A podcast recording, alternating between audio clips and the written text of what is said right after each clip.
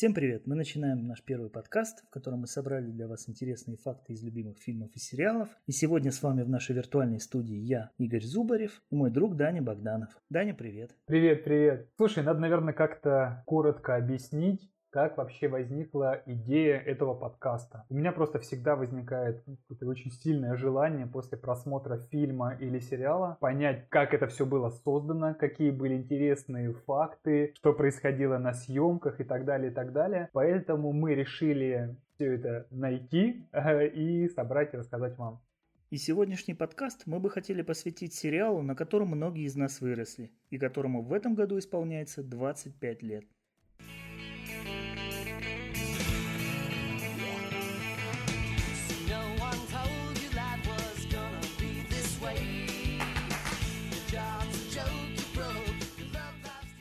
Знаменитый саундтрек группы The Rembrandts можно перевести как «Я буду рядом с тобой». Да, сегодня мы поговорим о сериале «Друзья». Сериале, который на протяжении многих лет радовал телезрителей и радует до сих пор. Когда мне задают вопрос, смотрел ли ты «Друзей», мне хочется сказать в ответ. Спроси лучше, сколько раз я смотрел «Друзей». Даня, а как ты познакомился с сериалом? Ха, короче, я помню, что у меня точно были два DVD-диска, которые не очень понятно, где я купил. А, это был третий и четвертый сезон. Ну, плюс я еще помню, что их э, показывали по каналу РТР. Это для тех, кто родился после, это, не знаю, 98 -го года, канал, который вы сейчас видите, Россия, он раньше назывался РТР. И, кстати, сейчас, когда я смотрю, я включаю озвучку не парамаунтовскую, а именно там старую РТР. Там особо разницы, может быть, нет. Да, старая озвучка почему-то как-то ближе мне. Причем там очень много ошибок. А, самая, по-моему, гениальная ошибка — это сырный пирог, чизкейк. И еще знаменитый эпизод с карточками Google в одной из серий, когда ну, в оригинале это карточки от Google. Слушай, ну ладно, там можно э, сделать небольшую скидку, потому что кто знал тогда про карты Google. В общем, да, получилось так, что я первой серии, наверное, посмотрел по России, причем я не помню, какая была первая серия, вот прям не могу тебе сказать. Но очень отчетливо помню этот диск, третий-четвертый сезон, и который до сих пор у меня является самыми любимыми. Ну, потому что, реально, включая другие какие-то сезоны, я в них смотрю уже драматургию, я в них смотрю игру актеров, а когда я включаю предыдущие, вот эти четвертые, для меня это просто как бабушкино теплое одеяло, которое, которое ты не оцениваешь, красивое оно или нет, оно просто тебя окутывает, и тебе просто очень хорошо вместе с этими эпизодами. Потрясающе. Я для себя открыл этот сериал, кстати, уже в достаточно зрелом возрасте. Я не смотрел его вот в ангоинге, когда он шел по телевидению. Может быть, потому что я еще тогда школьником был. То есть я его открыл для себя уже в университете. Конечно, сейчас, когда мне уже там под 30 лет, я немного по-другому воспринимаю, потому что нужно сказать, что герои сериала как раз таки находятся а, в зависимости от э, сезона в промежутке от 25 до 30 лет. Ну, кстати, если уж пошла речь насчет героев, как ты вообще воспринял их первоначально? Потому что ну, вот первый сезон, первые пилотные серии, они были достаточно странные. Слушай, они дико странные я по-хорошему, я тебе скажу, что первой серии я посмотрел только после того, как я полностью досмотрел вообще весь сериал. Ну, то есть я типа начал там со второго, с третьего сезона, досмотрел его до конца и понял, что мне хочется чего-то, с одной стороны, нового, а с другой стороны, с теми же героями. И поэтому я посмотрел первые серии, они, конечно, были ну, вообще абсолютно не про тех друзей, которые я знаю, и, ну, и они для меня были как новыми. В этом был, конечно, свой прикол.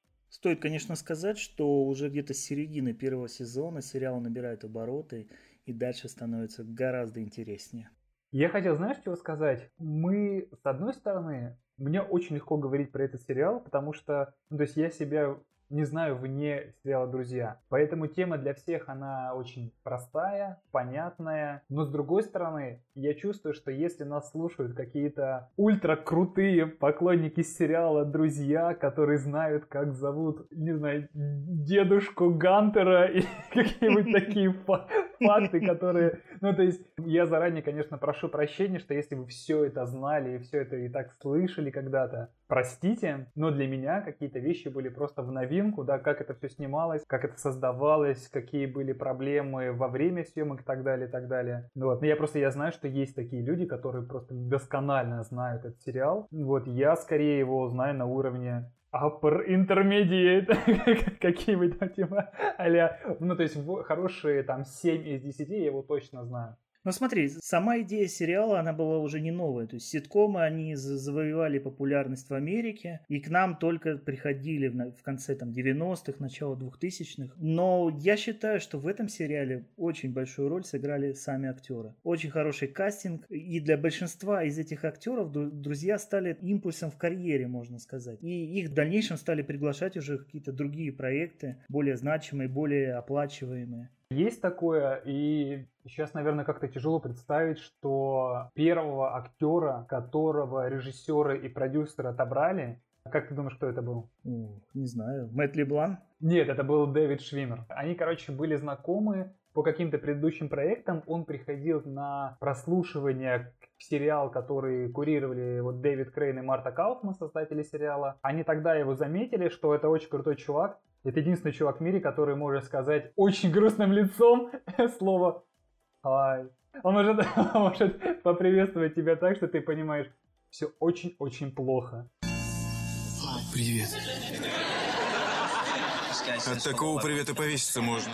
Вот, и как они говорят, э, в принципе, роль Роста Геллера писалась специально под Дэвида Швимера. И, ну, просто сейчас все как-то знают Дженнифер Энистон больше всего, Мэтью Перри у всех на слуху. И кажется, что вот они там всегда были звездами первыми величины. Но по факту роль первая, под кого писалась, это был Дэвид Швимер. Герой Росса, он, наверное, самый бедный и самый несчастный из всех героев его бросила жена-лесбиянка. Он узнает э, о том, что Рэйчел беременна и ругается с производителями презервативов по телефону. Как это произошло? Мы же пользовались презервативом. Знаю, но они работают только в 97% случаев, к сожалению. Что-что? Что? Это надо писать в упаковке. У него забирают его любимый сэндвич на работе, а потом его еще и выкидывают, не доев. То есть одни сплошные несчастья и разочарования. Можешь посмотреть, в мусорном ведре еще немного осталось. Он был большим, я выкинул больше половины. Вы... Вы выкинули мой сэндвич? Мой сэндвич! Я тебе скажу больше, что Росса Геллера признали одним из самых ужасных э, героев, которого никто вообще не любит из зрителей. А еще э, было исследование, прям натуральная прям статья, почему Росс Геллер плохой человек. Ну, то есть, что он не умеет в отношения, что он э, слишком преследовал Рэйчел Помнишь, когда он отправил какое-то огромное количество мишек, там этих фруктовых корзин, когда подумал, что у нее там... Да, когда он ревновал да, да, да, да, да, сотрудников. Это не очень здоровая история. Да, ну и так далее, и так далее. То есть они прям реально собрали несколько фактов. Я сейчас покажу этот жест, который все поклонники сериала знают, когда Рос просит ребят быть немножечко потише. Вы знаете этот жест. А давай послушаем. Давай попробуем, да. Я не знаю, сколько еще протяну. Я понимаю, тебе тяжело, но это же Рос. С ним я пережил колледж. Ребята. Да, ему пора съезжать.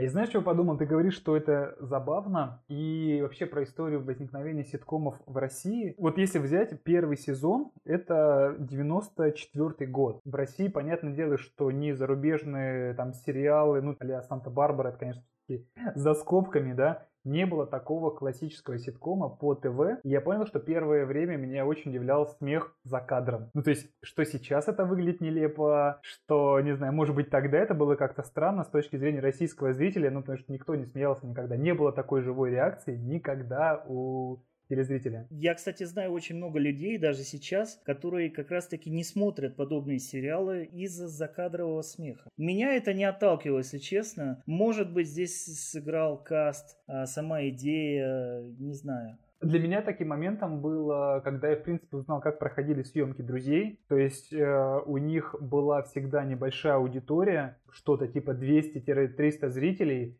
и это не то, чтобы записанный смех какой-то. Ну, то есть, знаешь, есть такая легенда, что очень много закадрового смеха, который используют в программе, типа голые и смешные. Это смех, смех людей, который был записан в 50-х годах, и эти люди уже умерли. Нет, тут реальные зрители, которые приходили на съемки. Там э, съемки каждого эпизода это примерно 5-6 часов. Ну и, соответственно, там сначала актеры приглашали каких-то своих знакомых, там или съемочные группы приглашали своих друзей, а потом это уже прям продавались билеты, ну типа как у нас сейчас, не знаю, на какое-нибудь шоу. То есть ты приходишь на съемки друзей. Ну, по сути, это был так называемый театр. Слушай, ну формально, да, со своими законами, но то есть прям люди продавали туда билеты. Это было, конечно, очень круто. Ну и сейчас вот просто тяжело представить в 2020 году, что ты покупаешь билет на съемки друзей. Я, кстати, удивился, когда узнал, что большинство локаций сериала находится примерно в одном месте. То есть кафе, где все герои собираются попить кофе, находилось за стенкой от квартиры Моники и Рэйчел.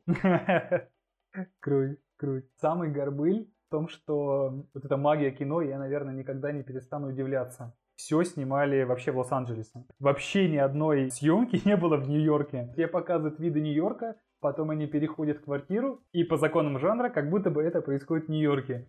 Я на самом деле, когда узнал, э, вообще это сложная такая штука, узнавать что-то про любимые сериалы, потому что звон разбитого стекла раздается примерно на каждый факт. Типа, как они снимали это не в Нью-Йорке. То есть, по сути, единственный раз, когда съемочная группа вылетала э, из Лос-Анджелеса, это были съемки в Лондоне. Вот, то есть прям в Лондоне снимали в London. А все эти сцены с Нью-Йорка, они там просто а подсняли и вставляли в серию. У нас создавалось ощущение, что это прям типичная нью-йоркская квартира. Это вдвойне необычно звучит, особенно когда тебе в каждой серии во время перебивок между эпизодами показывают Нью-Йорк с вертолета, с его небоскребами и центральным парком. Кстати, в одной из серий Рэйчел и Фиби как раз-таки бегают по парку. Но в реальности, наверное, это совсем не Нью-Йорк. Есть еще одна любопытная деталь про декорации, но она очень грустная. Когда Росс и Рэйчел прощались в аэропорту, это одна из последних сцен последней серии интерьер центральной кофейни был уже разобран. То есть все, то есть э, они использовали его, больше там съемок не будет, и они его просто взяли. Такой американский практический подход все, им декорации больше нужны, они ее разбирали. Ну, видишь, они уже форсировали последние сезоны съемок, потому что у героев появились новые предложения, они стали более популярными и востребованными. И даже прошел слух о том, что они могли на восьмом сезоне закончить, потому что популярность шоу стала терять. Но, как ты видишь, в итоге-то дотянули до десятого сезона. И, в принципе, я не могу ни за что упрекнуть. Слушай, ну это единственная такая вечная линия Росс и Рэйчел. А, ну давай так, тебе Рэйчел всегда нравилась? Ну то есть прям, прям это One Love или, или нет? Ну, как ты знаешь, мы с тобой много раз это обсуждали у меня в голове произошла трансформация от любимого женского персонажа Рэйчел до Моники. Рэйчел – это такой образ от сбежавшей невесты в первой серии до как раз-таки момента, когда она сходит с самолета. Я должна кое-кому сказать, что люблю его. Мисс, я не могу выпустить вас с самолета. Выпустите ее из самолета! Пожалуйста, мисс, неужели вы ничего не можете сделать, чтобы я... Нет! О, Господи! Она сошла с самолета? Она с самолета сошла? Я сошла с самолета. Вообще бесконечная история история любви Росса и Рэйчел, мне кажется, даже самым большим поклонникам сериала уже так порядком надоело в конце десятого сезона. Но есть такой факт, что весь актерский состав и большинство сценаристов и режиссеров, которые работали с Дэвидом Крейном и Мартой Кауфман, не приняли сюжетный поворот с отношениями Рэйчел и Джо. Это действительно не вписывалось в общую концепцию сериала, главная история любви Рэйчел и Росса, и тут каким-то образом возникает Джо. По их мнению, это довольно противоестественно, хотя Марта Кауфман говорит, что, ребят, все нормально, мы друзья, э, друзья могут влюбляться в друг друга и так далее, и так далее. Но, по-моему, да, такая одна из самых, э, может быть, неудачных историй, которые были на протяжении всех там сезонов. Ну хорошо, что они в итоге не дали продолжение этой истории, потому что, как я уже сказал, для меня это было достаточно странно. Если они преследовали цель, чтобы там каждый из друзей повстречался когда-либо друг с другом, то это одно. Но даже со стороны Джо это было, ну не то чтобы некрасиво, но просто так не должно было быть. По поводу Джо, кстати, история, когда он приходил на кастинг. Вот любят американцы эти все красивые истории. И Джо Трибиани, ну, соответственно, там Мэтта Леблана, когда якобы он пришел на кастинг, и у него было 11 долларов в кармане. И когда они получили первый гонорар, то Кортни Кокс купила себе машину, а Мэтт Леблан купил себе горячий ужин. Слушай, не могут, не могут без этого. Здесь сразу вспоминается фраза о том, что Джо Требиани не делится ни с кем своей едой. Да, да. Джо не делится едой. На прошлой неделе мы вместе завтракали, и у него на тарелке лежала пара виноградин. Ты не дал ей виноградинку? Не мне, Эмми. Джо не делится едой. Джо Требиани, безусловно, самый веселый из всех персонажей сериала, но в то же время подкупает своей вот этой какой-то детской наивностью и иногда даже глупостью. Но никто из друзей никогда его в этом не попрекает и не обижает. Они скорее наоборот всегда пытаются спустить на нет все его вот эти попытки сглупить или ступить. Мне тоже нравится это принятие с их стороны. Это как, знаешь, у тебя есть друг, который творит какую-то невообразимую фигню, и иной раз ты думаешь, почему я с ним дружу? Но что-то что такое теплое в этом месте, ты просто думаешь, ладно, короче, я тебя все равно люблю, чувак, какой бы ты ни был. Можно также вспомнить несколько эпизодов по поводу Джо, где, допустим, он рассказывал историю про пеший туризм в Европе, если ты помнишь. Да, и потом Рэйчел пыталась также охмурить Росса, хотя не знала, откуда все пошло, как говорится. О, о, это прекрасная история. Ты пустила в ход историю про Европу. Это волшебная история для того, чтобы добиться секса. Откуда вы знаете про историю? Откуда ты знаешь про историю? Мне рассказала подруга, а ей какой-то парень. Какой-то парень. Или эпизод, где Джо участвовал в викторине, где нужно было отвечать на вопросы друг напротив друга, да. И он постоянно говорил какие-то нелепые слова, да, типа белый, призрак. Это кладут в кофе. Ложку, руки, голову. Белая. Бумага, снег, призрак. Это тяжелее молока. Камень, собака, земля, майонез. Это кладут на сэндвич. Солями, анчоусы, джем. Это делают из яиц. Цыплят. Пас. Мне очень было жалко того чудака, который попался с ним в одну команду. Это было, ну то есть, это было просто невыразимо.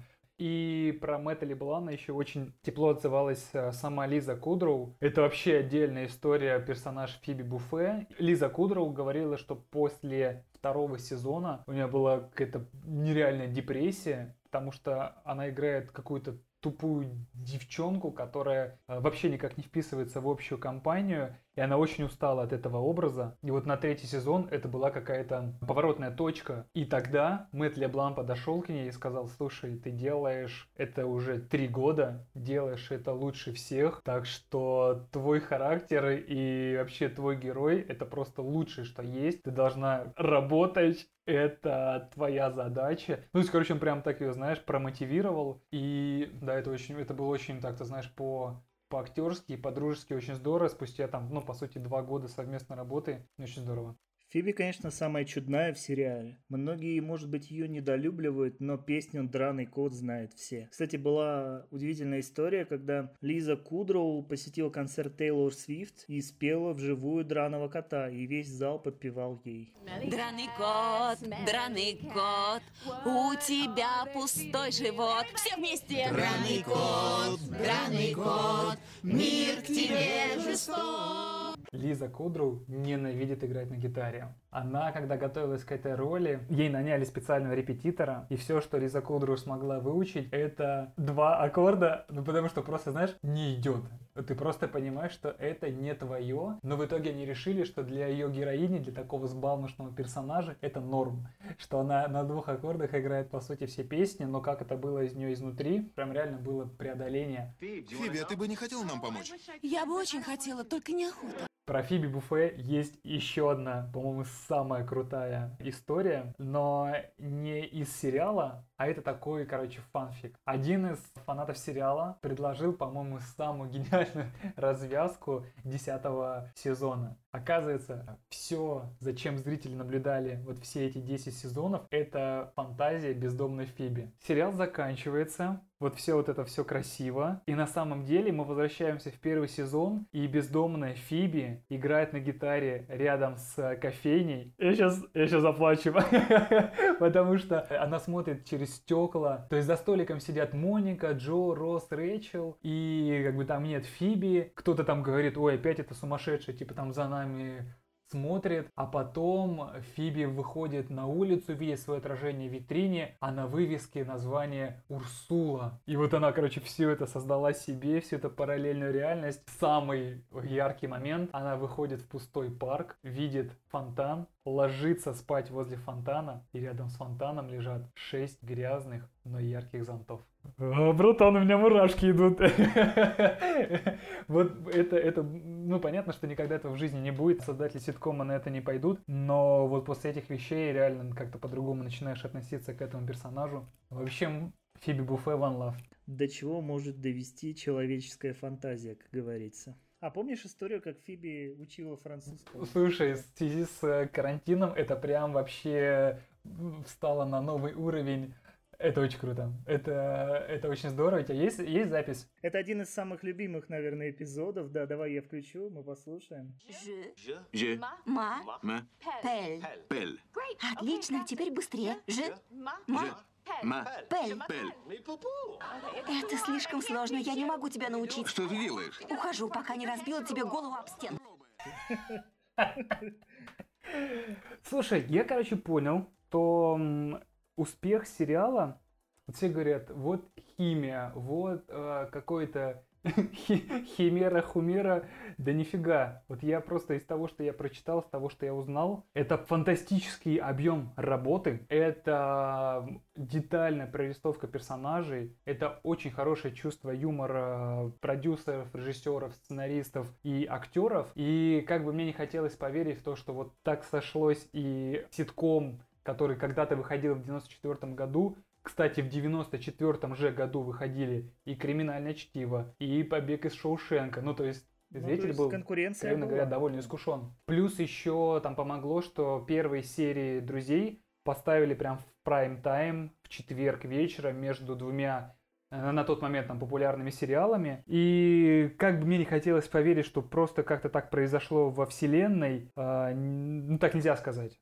Это реальный профессионализм людей, которые это все создавали, которые это все делали, которые прописывали диалоги, шутки и так далее, и так далее. То есть это прям, знаешь, наверное, такой пример. Ты работай, делай качественно, и тебя ждет вселенский пожизненный успех. Я не знаю, слышал ты или нет, но в свое время Дженнифер Энистон сказала очень верные слова о том, что все герои сериала с самого начала договорились ничего не скрывать друг от друга, и поэтому им было хорошо и комфортно рядом. Они на самом деле были друзья. Если ты сейчас зайдешь в Инстаграм, то первая фотография у Дженнифер Энистон в аккаунте – это как раз-таки реюнион всех друзей. Прошлогодняя фотография. И понятно, они все были uh-huh, и uh-huh. все остаются до сих пор друзьями. И это, наверное, было самое главное, то, то, что их сплотило, и то, что им помогло пережить э, эти все 10 сезонов. Кем работает Чендлер Бинг? Это как-то связано с цифрами. С компьютерами. Он ходит с портфелем. Еще связано с денежными переводами. С переводами. Он переводчик, переводник. Такого слова вообще нет. Нет же. Отдельно стоит рассказать про историю любви Моники и Чендлера. Самый язвительный персонаж сериала Чендлер Бинг в один из моментов произносит, по-моему, самую проникновенную речь. Им уже было отказывать в ребенке суррогатная мать, но герой Мэтью Перри решает попробовать в последний раз. Я люблю свою жену больше всего на свете. И меня просто убивает то, что я не могу подарить ей ребенка. Я и сам этого хочу. Когда придет время, я научусь быть хорошим отцом. А моя жена, ей не надо учиться. Она уже мать, без ребенка. Пожалуйста. Как вообще появился Мэтью Перри, один из самых любимых персонажей, но у меня тоже точно. Это какая-то нереально дикая история, про которую Мэтью Перри рассказал совсем недавно, ну, по крайней мере, я это слышал на одном из вечерних шоу на американском телевидении. В общем, был такой сериал, который назывался, сейчас я тебе скажу, LAX 2194. Это был такой сериал про аэропорт Лос-Анджелеса, ну, соответственно, в 2194 году. И Мэтью Перри играл там грузчика.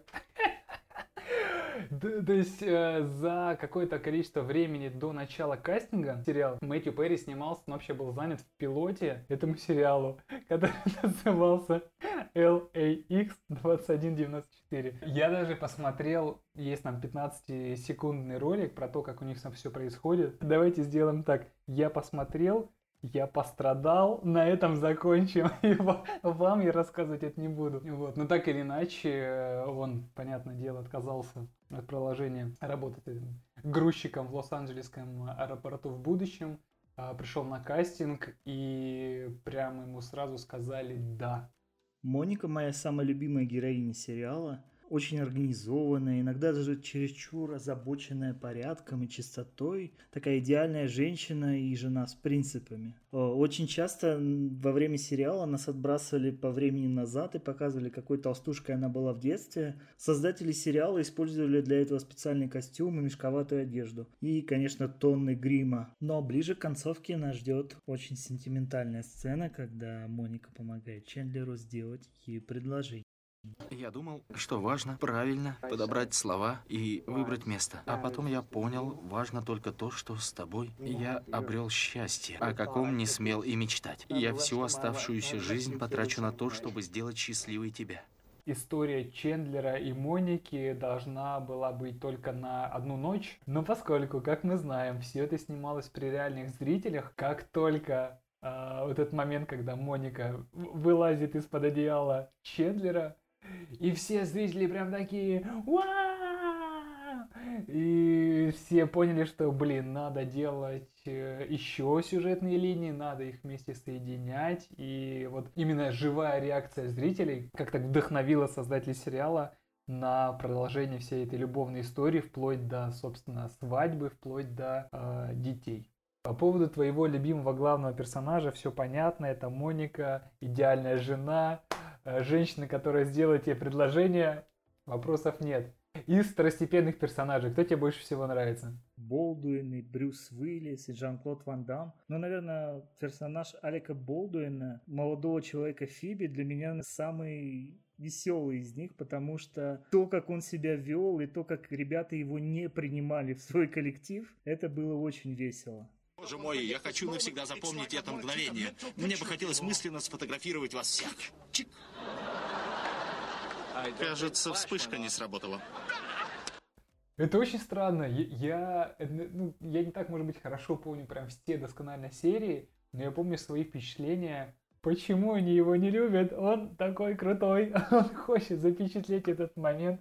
Но, наверное, есть такое, что в жизни устаешь от... Ну да, его было слишком из, много. Излишнего. Да, да, есть такое. Но по-хорошему, из второстепенных персонажей меньше всего мне нравится девушка Роса. Студентка, это прям вообще какой-то абсолютно не про меня история. Есть э, агент Джо, Эстель, такая яркая, женщина, э, такая деловая. Самое забавное, что она же играла и медсестру, которая принимала роды у первой жены Росса Кэрол. Неужели были такие проблемы с кастом, что э, приходилось и там, и там? Мне кажется, это не, не единственный такой момент, когда в сериале один и тот же герой, ну взять хотя бы брата Фиби, да, сначала он э, кидает ей монетки, когда она сидит на тротуаре и играет на гитаре, а потом он оказывается ее братом, и в сериале это вообще никак не обыгрывается, типа, ну так и должно быть. А что насчет Дженнис? Не хотел сказать, да, еще же есть Дженнис,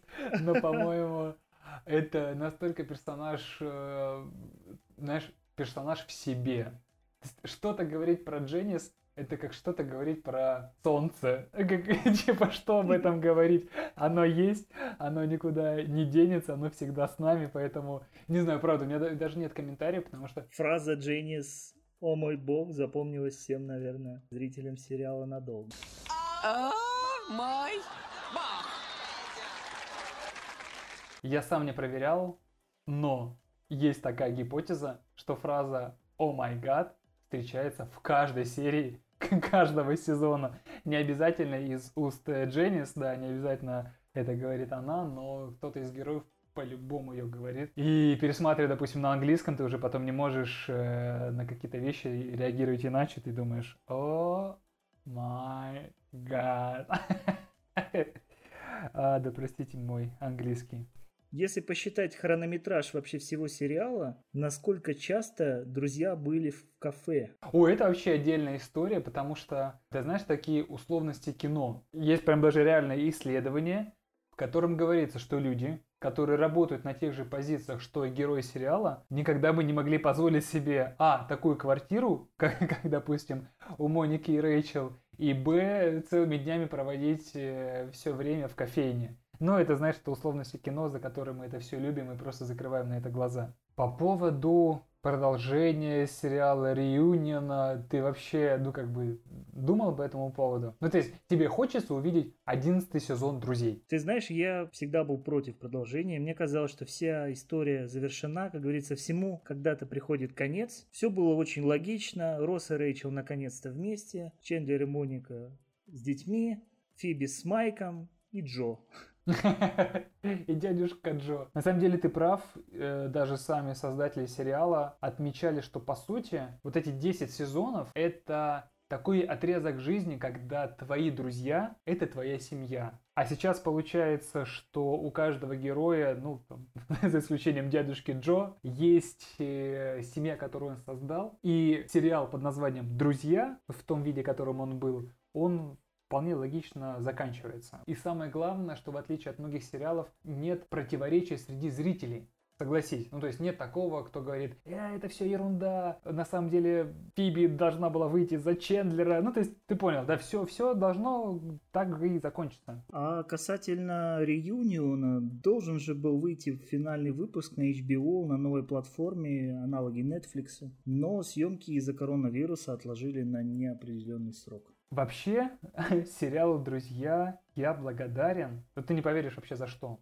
Не за какую-то серию. Uh, у меня нет любимого эпизода.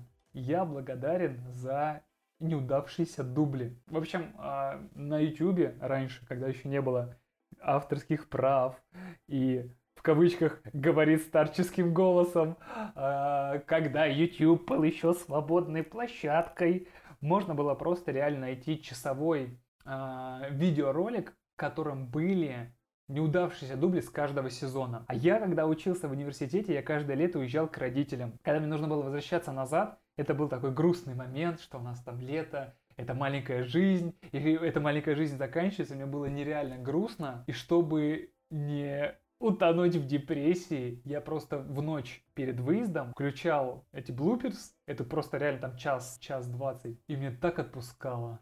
Это вот я до сих пор помню наизусть даже не серии и сезоны, а я помню неудавшиеся дубли, я помню, какие моменты снимали а, дольше всего. Я помню, как а, вот Марта Кауфман, она просто пополам от смеха лежала на эпизоде, когда Джо вбегает в кофейню и падает. Ну, казалось бы, какой-то элементарный эпизод, но это просто дичайший смех.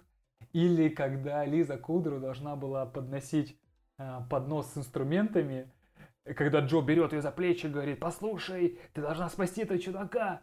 Они, они просто раскалывались. Это, это, это самое смешное вообще, что есть. Поэтому, если вы как-нибудь найдете вот эти блуперсы, посмотрите обязательно.